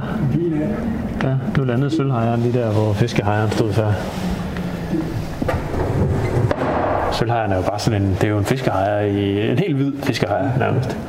Der hvor jeg sagde, der stod en, en fiskehajer. Ja. Ja, og det var en fiskehajer. Og her fem minutter efter, så står der en sølvhajer fra akkurat samme sted. en afløser. Ja, hør, hvad, hør, hvad, hvad, hvad, vi fik sagt. Så skulle du lige korrigeres. Jeg tror, der var bare sådan lige... Hvis den der hvide klat, der står på den anden side, der var også en sølvhejer. Jamen, det er nok også sølvhajer, der stod en derovre ved. De lyser jo op. Ja, det er I den så kan man i hvert fald bare sådan lige med et blåt øje se tre sølvhejer. der står her. Det er jo sådan en art, der virkelig er gået frem, må man sige. Nej, men øh, nu var det, der hedder fuglenes dag, nej, tårnenes dag, øh, som bliver afholdt hver år. Ja. Sådan lidt om konkurrence mellem forskellige tårne og gode udsigtssteder i Danmark. Det bliver for også afholdt på samme tid i Finland og Sverige og Norge. En konkurrence, ikke? Ja. Og der stod vi her 2019 fra klokken 6 om morgenen til klokken 13. Det er den tid, man Ja. kan notere. Ja. Der var 90 arter. Bare her fra det her øh, udsigtstårn her, det var alligevel imponerende. Ja, Til også alt med svaler og kraver og alt sådan noget. Ikke? Ja, Men ja. alligevel, Men 90 arter alligevel. det blev nummer to i Danmark. Ja. Hvem slog jeg? Og det, Det gjorde dem deroppe, der er oppe i Skagen, oppe på verdens ende der, der kan de jo se til alle sider, der er jo også havet og alt. Ja, det er rigtigt. De får noget foræret med havet. Ja, de kan sagtens. Ja. Men øh, vi slog i hvert fald Klydesøen. Ja, over på Vestermark derovre. Ja. Fedt. Ja, det er jo sjovt. Så der er, der er mange fugle. Ja. Ja. Når vejret er det godt, og man giver sig god tid og god sigt og sådan noget, så er det jo alligevel fantastisk at stå her med sit teleskop, og, ja, og så spotter man lige pludselig en lidt usædvanlig fugl ja. her og der. Altså, Ja, ja. Der kan jo også nogle overraskelser være. Da vi havde den tørre sommer i 18, der gik der helt hen jo til oktober, der gik der islandske øh, store korsnæb. Okay. 30 styk. Også det var mange. Ja. Det er sådan nogle, i hvert fald på de kanter, hvor jeg huserer mest ned omkring øh, Aarhus, der, der ser vi en enkelt eller to i Aarhuslev Ingesø en gang imellem, ikke? Men de store korsnæpper. Ja. Jamen, jeg troede også lidt, det var løgn. Kunne det passe? Jeg sendte jo en billede op til uh, Honing oppe på Vejland, der, han er ekspert i islandsk. Jo, jo, det var god nok, det var god nok. Også fordi de islandske øh, korsnæppe, den uh, uh, bevarer sin røde farve Ja. Meget længere tid ud på. Ja, så er der også andre små kendetegn, men... Uh, Ja. og så var der også, uh, jeg tror, også omkring 30 sortklier. Er en god vokset De har det også sådan lidt mere at gå i flok, Ja. og så svømme ud på vandet. ja, det er sjovt, måde, de sådan... De kommer ud på det lidt dybere, når de giver sig til at svømme. Ja, ja. Faktisk sådan en vadhund og svømmer, det ser sådan lidt sjovt ud. Ja. Det gør de. Nej, men øh, med henblik på... Altså nu bliver der også sat Vicenter ud. Ja. Ja. Men det bliver så inde i Topskov, hvor der ikke er almindelig offentlig adgang. Men øh, Hvor mange, øh, hvor mange Vicenter Pisa nok så drejer det sig om? ja, altså... Der går flere op i karantænehegn heroppe. Ja. og har gået der i temmelig lang tid. Og de bliver jo kontrolleret af veterinærer, der dyrlæger videre. Der var jo, de er jo kommet ned fra Randers, Ja. hvor de havde problemer med leverikter og, Ja. og så videre. Så de skal være helt fit for fight. Øh, Det skal ikke bringe øh, snylter eller sygdomme ind i området.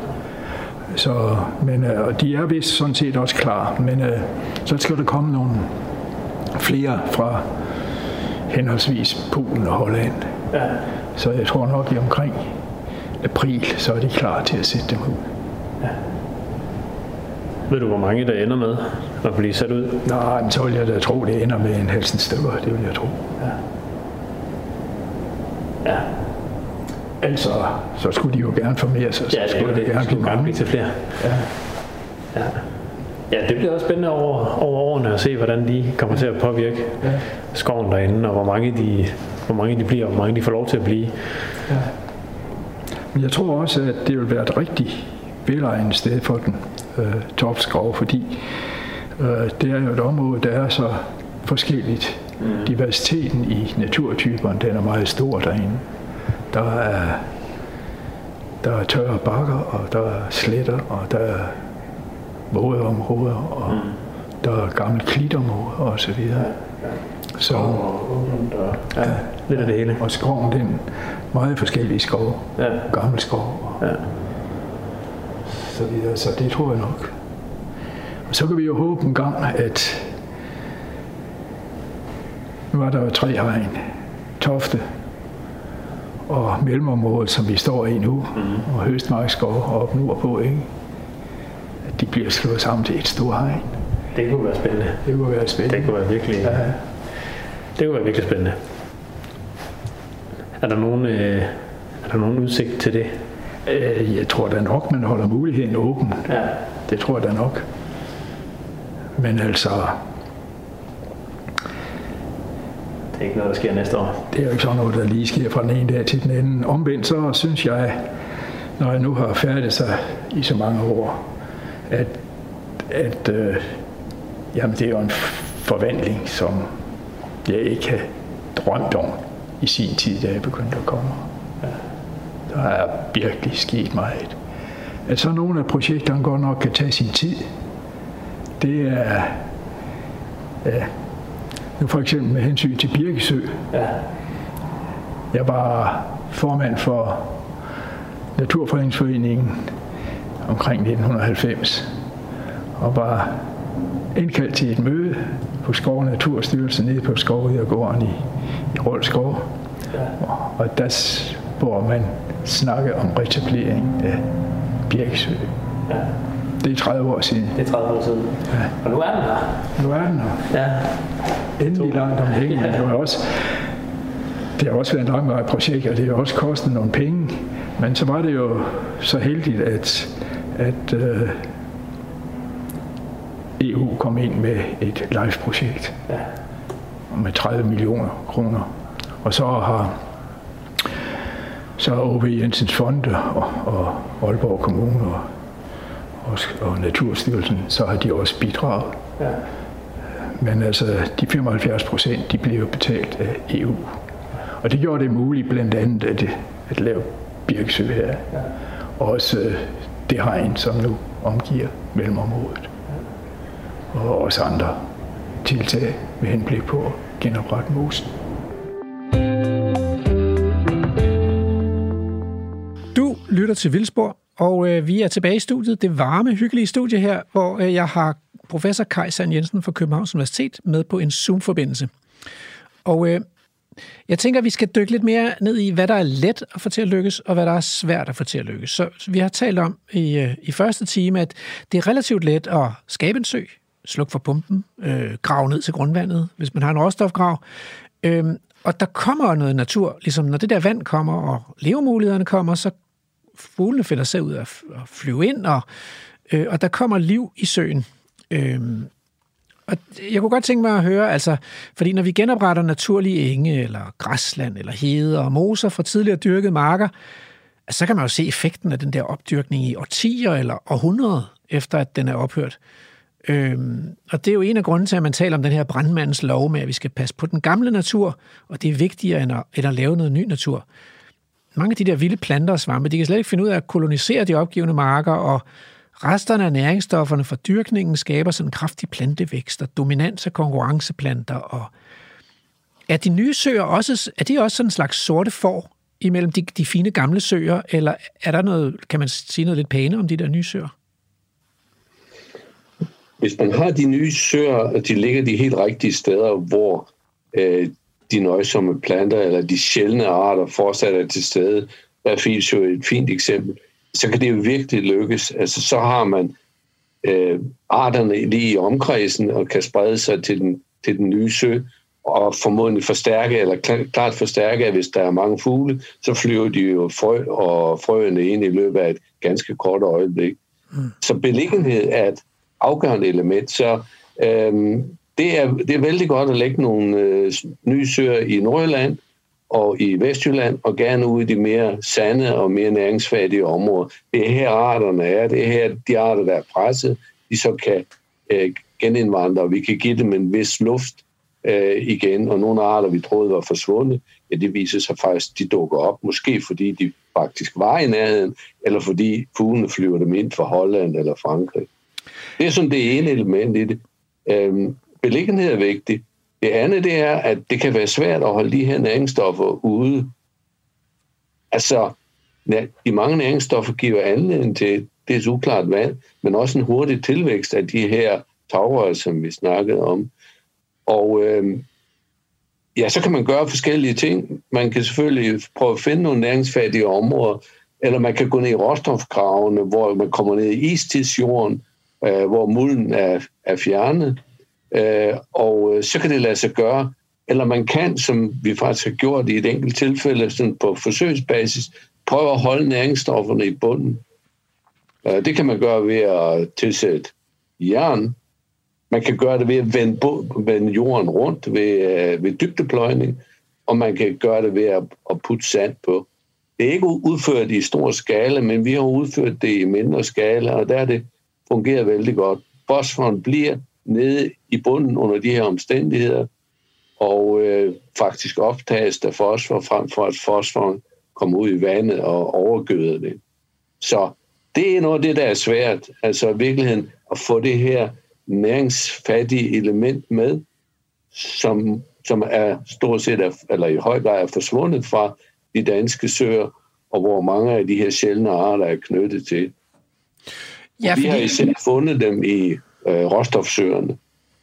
Okay, og det er, jo, det er jo ret interessant det her, fordi det, det er jo næsten en en-til-en spejling af, hvad der foregår op på land. Altså at, at råstofgravene i mange af vores øh, dyrkede kulturlandskaber er sådan nogle små oaser, hvor, hvor, øh, hvor der er næringsfattig jord i, i et utroligt næringsrigt omkringliggende landskab, og, og som derfor kan fungere for eksempel som hotspots for sommerfugle, altså store råstofgravningslandskaber på Djursland, har nogle af de der sommerfuglebestanden og vilde bier, øh, som ikke, man ikke finder i dyrkningslandskabet længere.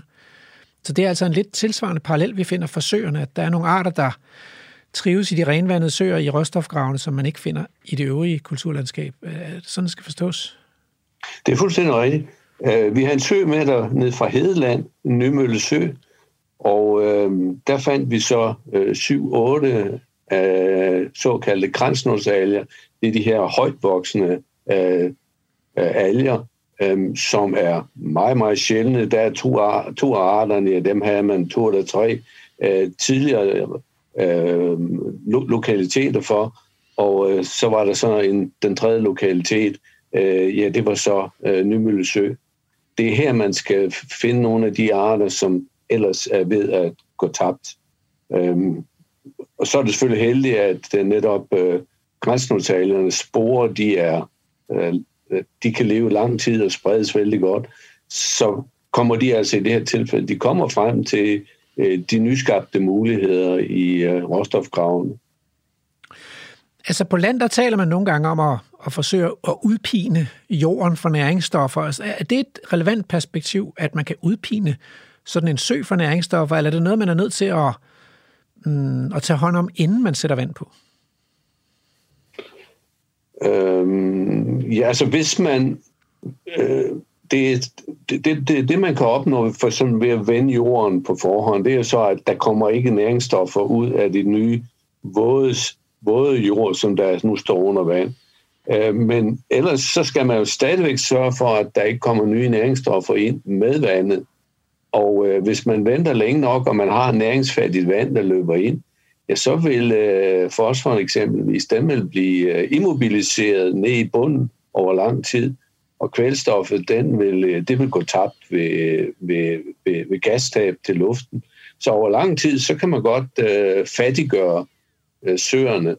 Øhm, det kan jo så tage 20, 30, 40 år eller mere måske. Øh, og det har man jo i det her travle samfund jo ikke lyst til at, at vente på. Øh, men, men det kan lade sig gøre, ja.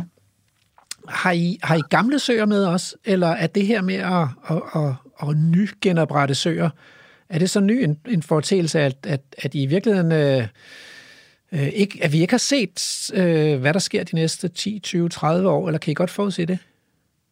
Ja, det kan vi godt, fordi vi har, vi har inddraget nogle søer, som andre har undersøgt, eller som er undersøgt i forbindelse med de nationale studier. Der må vi kunne inddrage i sådan nogle sammenligninger. Så vi har sammenlignet med naturlige søer. Vi har også sammenlignet med nogle af søerne, som har ligget øh, meget lang tid. Og øh, altså nye søer, som er efterhånden blevet gamle, 50-60 år. Og øh, jamen, der kan vi jo så se, at der sker nogle ændringer over tid, Øh, og i dem, vi har kigget på, der bliver det ikke bedre med tiden. Det kan jeg godt sige. Øh, det gør det ikke. Altså, de vokser i stigende grad til. Øh, bunden bliver mere øh, mudret, og en hel del af fuglene forsvinder også. Øh, så det går lidt ned ad bakke. Det vil sikkert ikke være sket på samme måde, hvis de søger, eller det vil ikke være sket på samme måde, hvis de her søer har modtaget få næringsstoffer fra omgivelserne. Men det danske landskab er jo præget af mange næringsstoffer alle steder. Det er et fedt landskab, som vi gennemgående lever i. Altså de her, sådan nogle søer som, som nu Birkesø eller Filsø eller sådan noget, altså jeg skal bare have sådan en fornemmelse af, hvor stort er deres opland egentlig? Hvor, hvor, altså, hvis man nu skulle tage jordene ud af drift, alle de jorder der, der leverer næringsstoffer ind i søerne, hvad taler vi så om? Altså, er det, er det søens areal, eller er det mange, mange gange søens areal, som man skulle, skulle tage ud af landbrugsdrift? Ja, det er meget forskelligt, Rasmus. Det er sådan, at, at sådan som Esrum Sø, som er en stor, dyb sø her på, på, på Nordsjælland, der har et relativt lille opland, og meget oplandet, det er Gribskov. Så ligger der landbrugsområder omkring den også på, på, på den østlige side. Men øh, for Filsøs vedkommende, det vil altså sige, der er nogle af søerne, der er det her håndterbart at tage oplandet ud af intensiv drift. Øhm, for Filsøs vedkommende, der ligger der 100 kvadratkilometer øh, opland ovenfor. Så det tror jeg ikke vil være realistisk under nogen omstændigheder. Mm. Men når Filsø får den karakter, den har, med en relativt stor, øh, eller meget stor næringstilførsel for 100 kvadratkilometer øh, landbrugsstyrket opland, og øh, det må man så øh, leve med. Øh, eller rettere, der udfoldes jo også et rigt liv i, i Filsø under de omstændigheder. Det, der kan være vigtigt, det er, at vi tænker på, at vi også skal have søer med, som ligger i den fattige ende af spektret, som vi er ved at tabe i dette land. Og når vi taber dem, så taber vi også de arter, som er tilpasset de forhold. Så vi skal have spredningen med af øh, søtyper, og dermed de arter, som er knyttet til søerne. Og her tænker vi på de her øh, klarvandede søer, som har tvepibet lobelie og sådan nogle grundskudsplanter, der kan vokse nede på bunden og få lys nok til, at de kan stå op igennem hele vandsøjlen. Det, det, er jo, det ser man jo sjældent øh, nu om dagen. Men de har vel været relativt almindelige fra naturens hånd, altså de her klarvandede søer. Hvis man nu forestiller sig at komme til et Danmark, hvor der ikke var noget landbrug, så ville det vel være helt almindeligt. Fuldstændig. Det ville være ganske almindeligt. Jeg mener, der, de ville også have været udbredt selv på, øh, på Djævleøen, altså Sjælland, mm. øh, Fursøen og, øh, og også Tissø. Og Tystrup Bavelsesøerne har jo den der art, der hedder strandbo. Øh, og øh, øh, øh, og en af søerne oppe ved Helsingør havde faktisk øh, uh, Tvepipi også øh, tidligere, og så kom der et stort renseri ved et fængsel, og så var det sket med det. Men altså, de har været der øh, tidligere. Øh, de er, helt, altså, de er jo helt væk. Der er kun én, en, der er to lokaliteter. Der er en lokalitet på Sjælland nu, som har øh, strandbo. Der er ingen på Fyn. Øh, Måske var muligheden der stadigvæk, fordi øh, Fursøerne har jo fået det bedre, og andre af søerne har jo også fået det langt bedre. Men problemet er nu, at der er rigtig langt til Sverige, og der er rigtig langt til, til gode øh, lokaliteter i Jylland, så det bliver svært at få dem fløjet ind øh, fra vest eller fra øst øh, til de bredder, som eventuelt i virkeligheden tilbyder muligheder for arterne i dag spredningspotentiale er simpelthen øh, gået i bund. Måske er det så lavt, at, at det vil være helt omsonst at forestille sig, at de vender tilbage. Øh, det lyder jo som en omstilling. Men, vi også kender ja. fra, fra, fra land, altså. Altså, ja. så her til sidst tænker jeg, jeg kunne godt tænke mig at høre, er vi, er vi nået i mål med genopretningerne i de danske søer, eller ligger der nogle tørlagte lavninger derude i landskabet og venter på, at vi tager mod til os og sætter dem under vand, og og hvilke, hvilke af dem har du de største forhåbninger til, hvis der ligger så nogen derude? Ja, som, man er på vej med at genoprette Søborg Sø, som, øh, som Kirkegård besøgte for ja, 100, 140 år siden. Øh, det kommer øh, om for tid. Øh, det kan ikke betale sig at dyrke den op mere, så, så den vil blive sat under vand. Så kunne jeg da forestille mig, at øh, hvorfor skal min, min gamle fødeegn øh, Vendsyssel ikke have en sø? Af en vis karakter. du kan da godt tænke mig. Altså Ingstrup Sø ved Lykken for eksempel. Det kunne da være fint. Eller, eller en af søerne helt op ved Robbe Mile. Det kunne da også være rigtig fint. Øhm, så det kunne da være håbet. Øh, så kan, så kan øh, sommerfuglbesøgende øh, og, og turister også øh, øh, kigge på noget indlands, når det er for dårligt vejr til at gå på stranden. Det bliver simpelthen de sidste ord for nu. Øh, tak skal du have, Kai. Det var en fornøjelse at have dig med. Vi håber på de her søer. Ja. Og så er, det, så er det blevet tid til, at vi skal ud på øh, reportage nummer tre. Og øh, det er Birkesø, og øh, lad os se, om ikke der gemmer sig en spændende fugl derude i Rørskoven.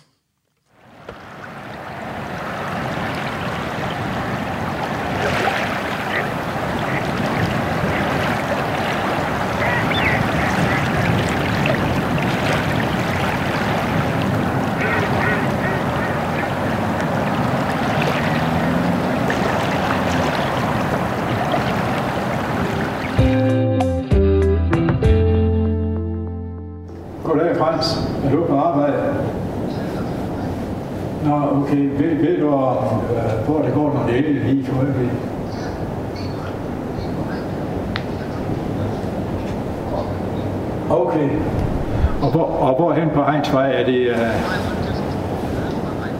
Ny Høst?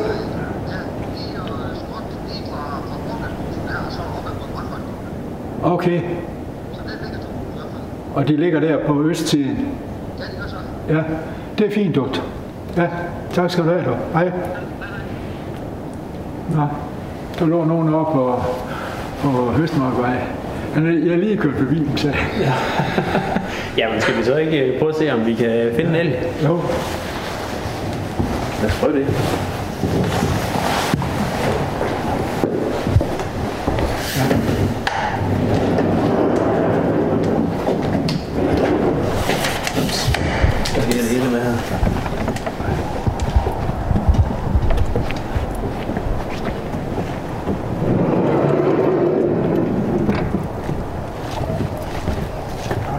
Behøver Nej, Den står sgu da lige der. den står lige der. Nej. Ja, det var da utroligt. Der står simpelthen en kæmpe elfyr lige der. Hvor langt er det derhen? 100 meter, 60 meter, et eller andet. Jeg er så dårlig til afstanden. Men den er tæt på. der er lige øh, fisker lige kameraet frem her. Hold da op.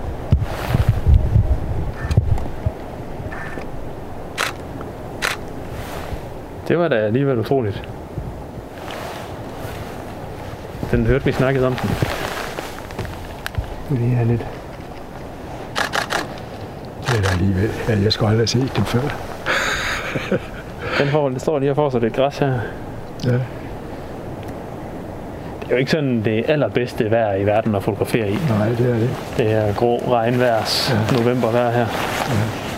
Det var alligevel fantastisk. Det kan være, at vi skal prøve at se, om... Jeg skal lige stille teleskopet op igen. Jeg vil lige prøve at tage et billede igennem teleskopet. Se, hvordan det bliver. Den er ikke travlt, var. Det er jo simpelthen sådan en særpræget dyr, det der et kæmpe stor krop, og så bare på sådan nogle mega lange ben. Ja. Man kan godt se, at de er bygget til noget til et liv ude i det, måske noget lidt mere sumpet. Sjovt, for det er jo ikke ret tit, man ser dem gå og græs. Nej. Men øh, lige på det der st- sted her er der noget fedt græs. Ja. Men den er badet tværs over søen. Det er der ingen tvivl om, for at komme over. Vi har samtidig set dem gå ud på øerne og også gå hen over Okay. søen.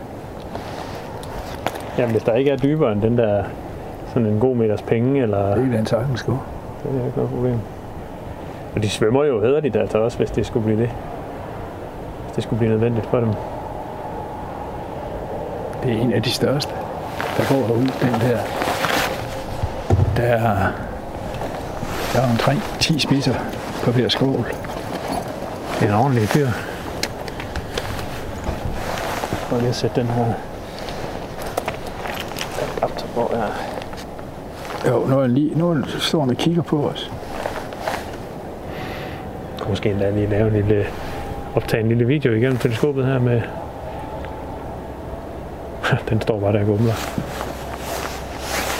Eller hvad den laver. Det var da alligevel fantastisk. Ja, og der er jeg også været heldig. Det må Ja. jeg sige. Godt med en god guide, ikke? Men altså, og man kan vi kunne, vi kunne jo ikke undgå at få øje på, når den står så tæt på og så frit frem. Det var da fantastisk. Ej, det kan jeg godt forstå, at de her elge her, de, øh, de trækker noget opmærksomhed. Ja, det. Publikum, de øh, kommer for at se dem. Ja. Det er da virkelig nogle imponerende dyr. Og der, Ja. Så spangulerer den ind i græsset igen. Det var da heldigt. Sejt. Så kan man lige se skovlene, der stikker op derhen.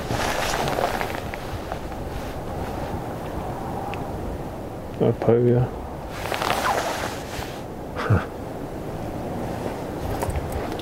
Ja. Nå, men så er der ikke nogen grund til at give sig til at køre for at finde dem. det var da, det var da ret fantastisk, det der. Ja. Ja, det er jo et imponerende dyr, det må man sige. Altså, jeg kommer jo så meget her i mosen, og, og jeg møder tit mennesker. Har du set noget elge? Hvor er elgen hen? Og så videre. Og, Ja. og jeg kører jo ikke specielt efter elgene, fordi ja, dem får jeg jo at se. Ja, ja. Både tidligere og sent, ikke? Men altså, ja. Hvor skal vi finde dem hen? Prøv at lægge mærke til, hvor der holder nogle biler. så, Det er altid godt, godt tegn. Ja. ja, men det er jo nogle fantastiske dyr. ja. Kigger lige bagud, se om der skulle være en lidt mere bag ved os. der står og kigger. Det var der ikke. Eller hvad?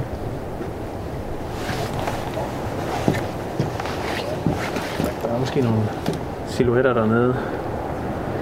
Det ligner mere nogle køer. Ja, det er også. Det de der, det er de der tagrus. Et forsøg på at... ja. ja øh, det blev en delvis opgivet. I starten af var det med henblik på at udsætte dem som, som store græsser. Ja, det, sådan den funktion har de jo stadigvæk, men øh, kommunen var inde over det, og, og det blev lidt for dyrt, øh, ja. fordi der er en hel masse veterinære bestemmelser og øremærkning og blodprøver og hvad ved jeg. Ja. Og derfor er det en privat, der overtager det, men de går ud hele året. Okay.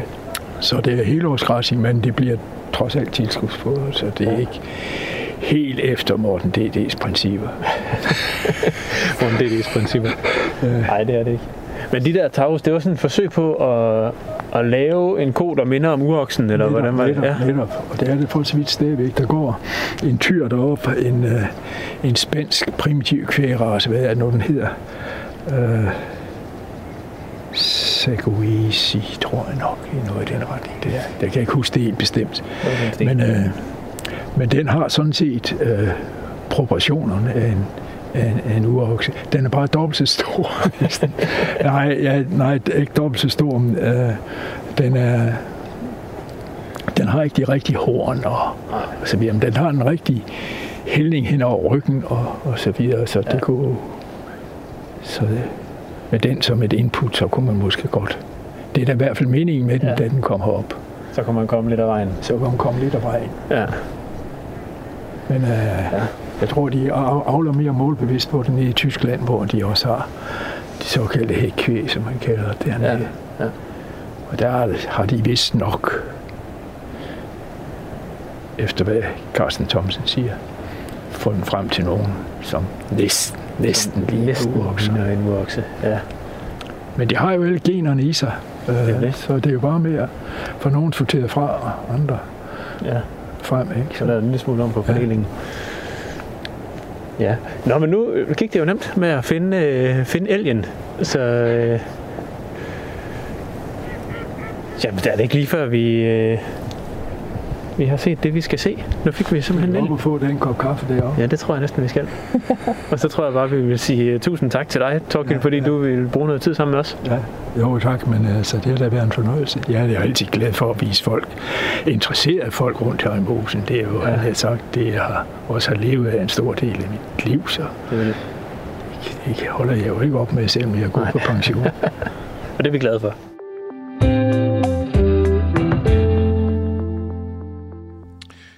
Lytter til Vildspor, og i dag handler det om havet, øh, og det er naturtelefonen. Ja, det, det, nu skulle jeg lige til at lægge op til... Nå, det må vi tage. Hallo, det er Rasmus Ejernes fra øh, Vildspor. På, du har ringet ind på naturtelefonen. Hvem taler jeg med? Jamen, det er Viben. Nej, hvor hyggeligt. Øh, hvor ringer du fra? Jeg ringer ude fra det danske land. Ja, Der er ikke så mange af os tilbage. De fleste af os er taget afsted. ja. Sydpå.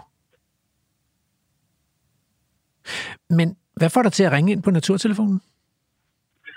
Jeg vil klage. Okay. Jamen, øh, kom bare med Det klagen. kniber. Ja, Hvad siger du? jamen kom bare med klagen. Ja, det kniber sådan for os. Der er ikke så mange steder, vi kan være mere. Øv. Vi har... Jeg bor ude på engene. Dem er der ikke så mange af. Jeg Nå. kan klare mig med en fugtig marklavning, hvor bunden ikke pløjer. Ja. dem er der heller ikke så mange af. Nå, øv. Nu, nu, nu, nu smider jeg... Nu, nu giver jeg snart op. Nej, det, du skal ikke give op. Altså, vi er her på Vildspor, der vil vi gerne støtte øh, jer viber i, øh, i kampen for levesteder.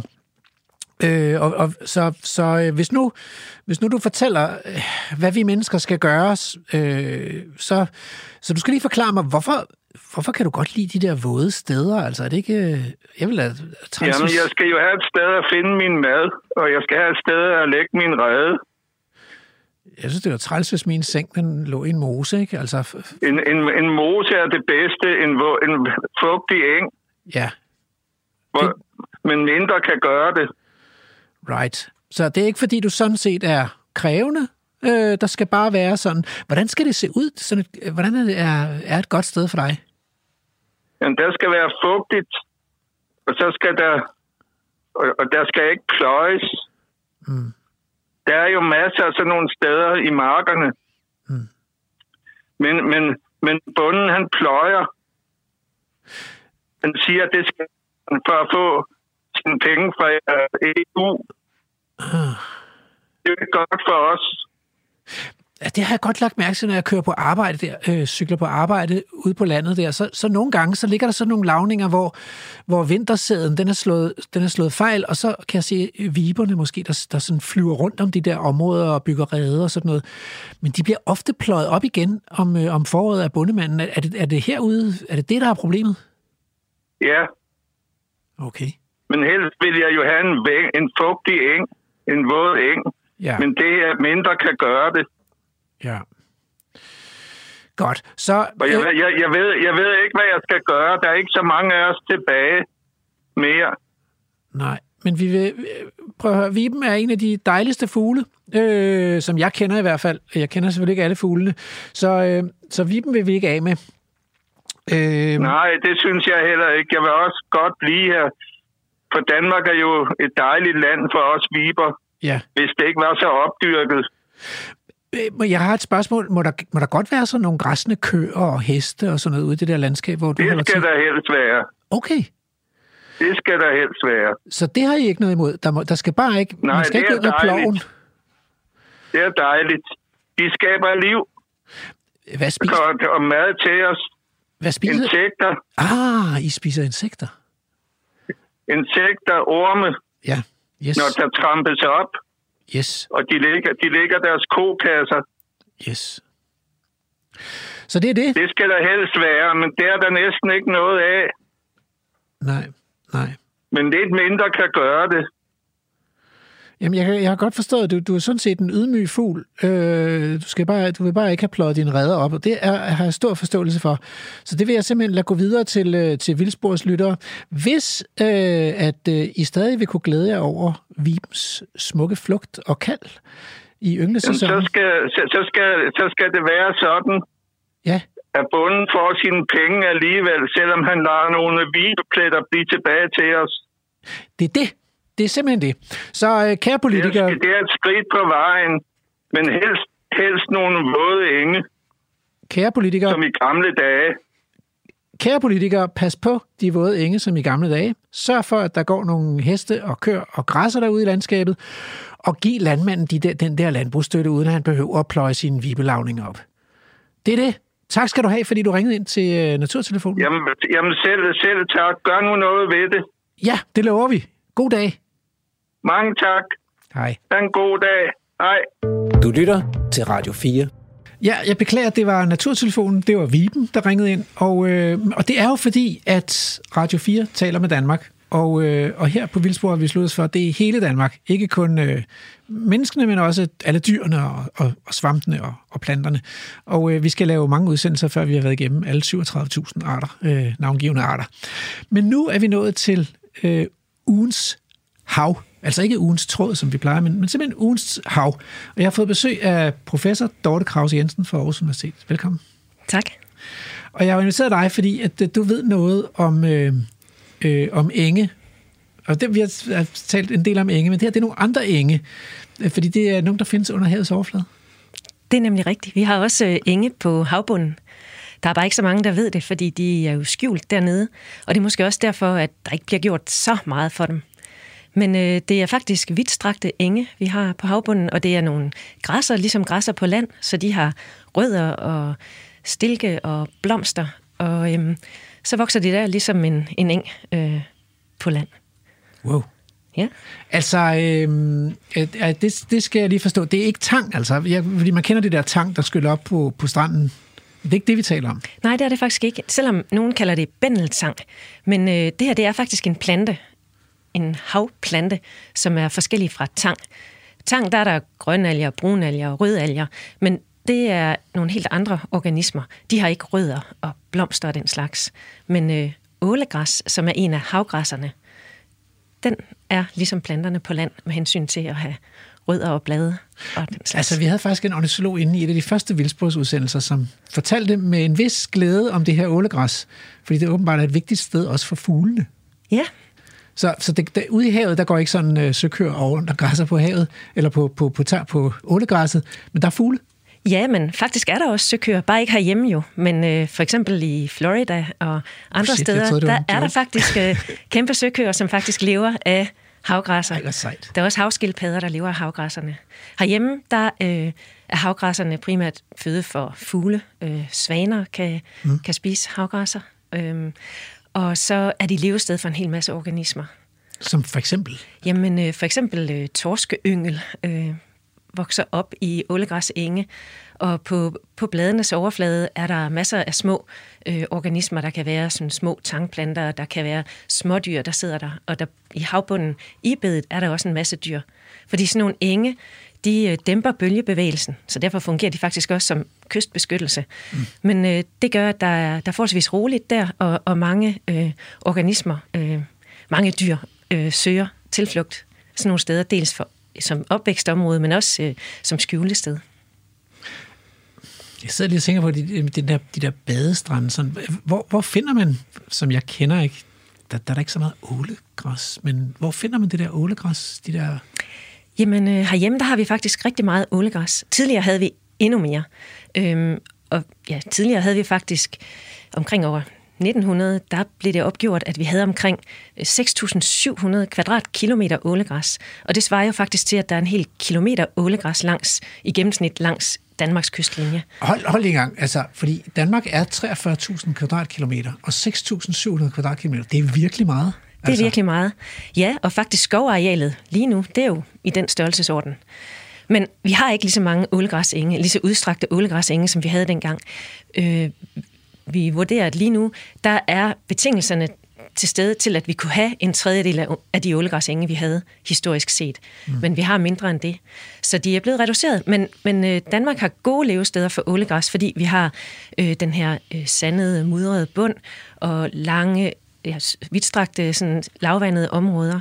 Og det er lige præcis den slags øh, levesteder, ålegræsset øh, skal bruge, fordi det jo har rødder og skal kunne stå fast i havbunden, så det skal have blød, relativt blød bund, eller sandet bund, og så skal det have lys. Så øh, det kan vokse så dybt, som lyset tillader, hvis ikke der også er andre ting, der forstyrrer det. Og nu bliver vi simpelthen nødt til at have løftet sløret. Altså, så hvorfor har vi mindre end en tredjedel af det ålegræs, der har været historisk? Øh, ja, altså ålegræsset er jo netop udbr- dybde udbredelsen. Den er styret af, hvor meget lys der er. De kan kun vokse så dybt, som lyset tillader. Og hvad vil det Og- sige? Jamen, øh, i, i dag der er det typisk sådan, at vi har ålegræs øh, ud til en 3-5 meter i fjordene, og, og hvis det går rigtig, ja, det er hvis det går godt, mm. og så langs vores åbne kyster, hvor det går allerbedst, der ser vi nogle steder, at ålegræsset kan vokse helt ud til omkring 8 meters dybde, for eksempel over i Øresund. Mm.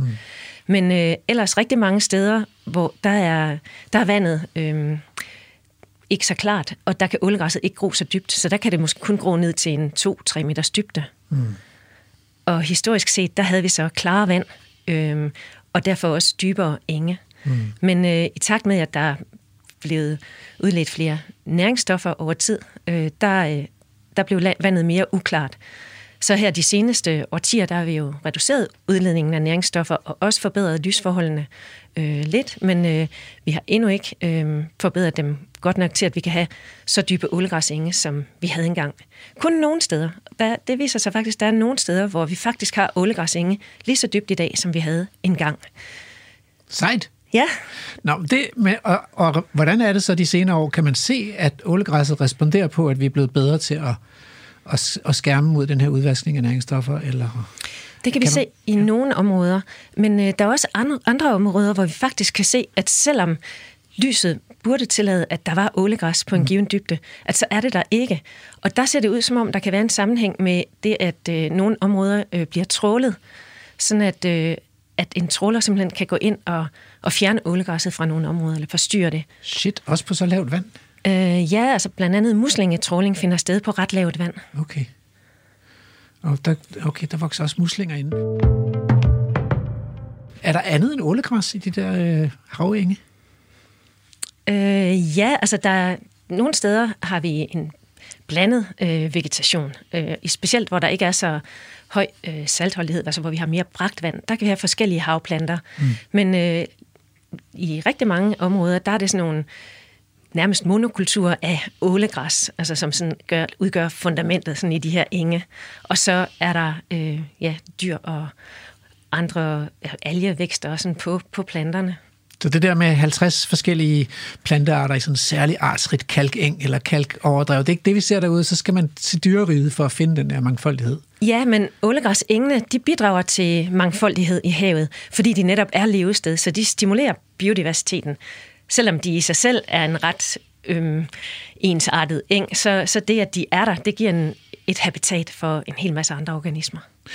Hvordan er det gået i andre dele af verden med de her? Er det er det, det samme billede, at man har tilbagegang for de her havgræs? Ja, ja, det er faktisk globalt set et af de mest troede habitater. Der er nogle studier, der viser, at, øh, at havgræsserne på verdensplan er forsvundet med omkring sådan 7 procent øh, de seneste øh, årtier. 7 mm. procent om året. Og det, oh, det, det er lige så meget som altså regnskoven. Men øh, der er også nogle opmuntrende studier, der viser, for eksempel for europæiske havgræsser, at her det allerseneste årti, at der ser det ud som om, at det begynder at give pote, at øh, vi beskytter naturen bedre.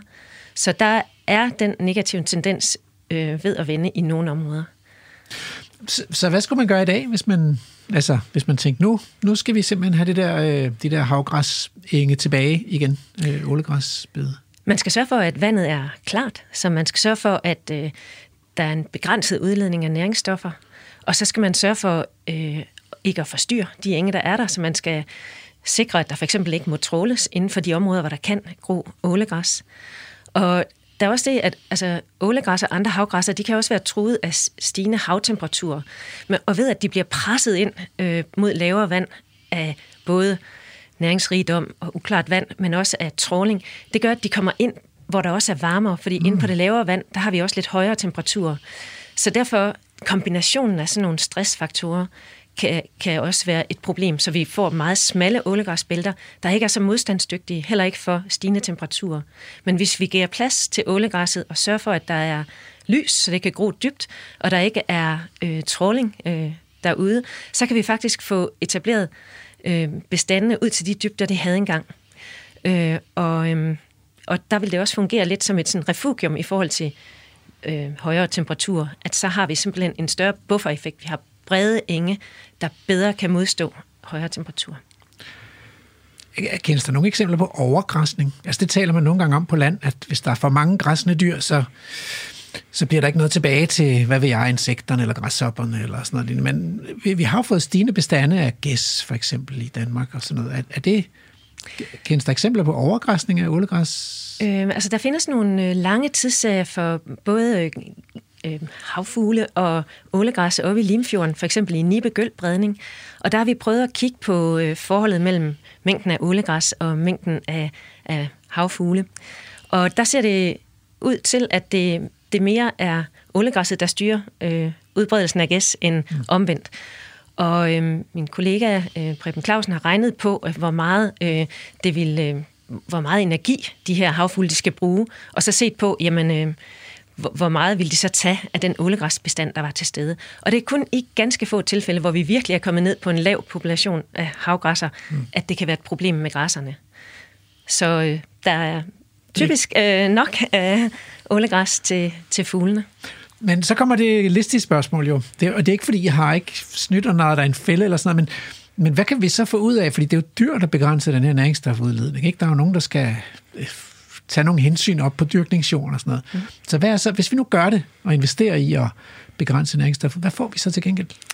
Jamen, øh, vi får en bedre biodiversitet. Vi får, det går øh, vi ind for. Ja, og vi får øh, bedre øh, forhold i kystzonen, fordi at ålegræsset netop også er det her øh, vigtige habitat, og så også fordi, at ålegræsset optager en masse næringsstoffer, mens det gror. Og som jeg også nævnede før, så dæmper det bølgebevægelsen, og så får det partikler til at bundfælde over engen, så vi faktisk også får klare vand, der hvor vi har øvlegræsenge. Samtidig så kan sådan et bælte af havgræsser også øh, beskytte vores kyster mod erosion. Så, øh, mm-hmm. og øh, i det ålegræsset vokser og optager både næringsstoffer og også kulstof fra vandet, så trækker det CO2 ud af vandet og fungerer som sådan en, et dræn for kulstof. Øh, og en del af det øh, materiale, ja, det bliver jo så indbygget i biomassen, i havgræsengen. Og noget af det, øh, noget af bladene, de lander så på havbunden, ligesom med løvfald i, træer, øh, i skove på land. Mm. Så en del af, af bladene ender ned på havbunden og bliver en del af havbundens øh, kulstoflager. Og samtidig ender en del af de partikler, som havgræsengen får til at bundfælde, også som en del af hav, øh, havets kulstofdepot. Så under engene, der har vi kæmpe store kulstofdepoter. Jeg tror godt, jeg vil udnævne dig som ålegræsambassadør. Har du slet ikke noget dårligt at sige om ålegræs? Mm, altså, når man øh, skal ud og bade, så kan det jo godt være, at man egentlig synes, at det ville være rart, at bare var en sandbund. Ja. Jeg voksede selv op ved havet, og dengang, der kendte jeg ikke rigtig til ålegræs, så der prøvede jeg da at, at undgå det. Men jeg tænker, at hvis vi udbreder viden om, øh, hvor, hvor, hvor, hvor godt et habitat det faktisk er, så vil det også gøre, at man bedre kan acceptere, at man støder på sådan noget, når man skal ud og bade, for eksempel. ja, jeg kan simpelthen ikke øh, finde nogen argumenter for ikke at elske ålegræs. Uh, tusind tak, fordi du var med. Velkommen. Tak for invitationen.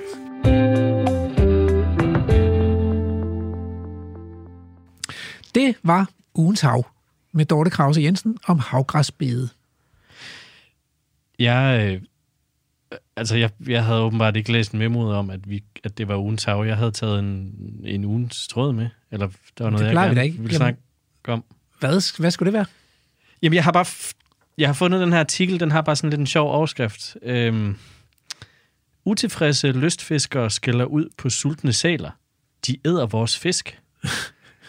det, Interessant. Ja, det er da lidt interessant, at øh, der er et eller andet med det her ejerforhold, som jeg bare synes er lidt øh, underholdende. Vi har, ikke, vi har ikke tid til at lave en hel ugens tråd, men jeg, måske vi to bare kunne snakke lidt om det. Ja, vi kan måske også tage det op en anden gang, altså, men det er jo en, helt, det er jo en klassiker, det der med, at øh, ulven æder landmandens får og jægerens krondyr, og nu æder sælen så også fiskernes fisk. Men det er jo ikke sikkert, at sælen ser helt lige sådan på det. Man kunne hvis du lytter med derude, øh, sæl, gråsæl, spættesæl, så naturtelefonen er som regel åben. Må meget gerne ringe ind. Ja, vi vil gerne høre fra sælen. Men der er bare et eller andet virkelig morsomt om, at, at man simpelthen... altså, de æder vores fisk. Men prøv at høre, øh, jeg har faktisk prøvet, jeg har faktisk prøvet det. Og jeg har prøvet ved kystfiskeri, at man stiller sig ud på en rigtig god plads, og man tænker, nu kommer der en havørred, og det næste, man ser, det er sådan en sæl, ikke?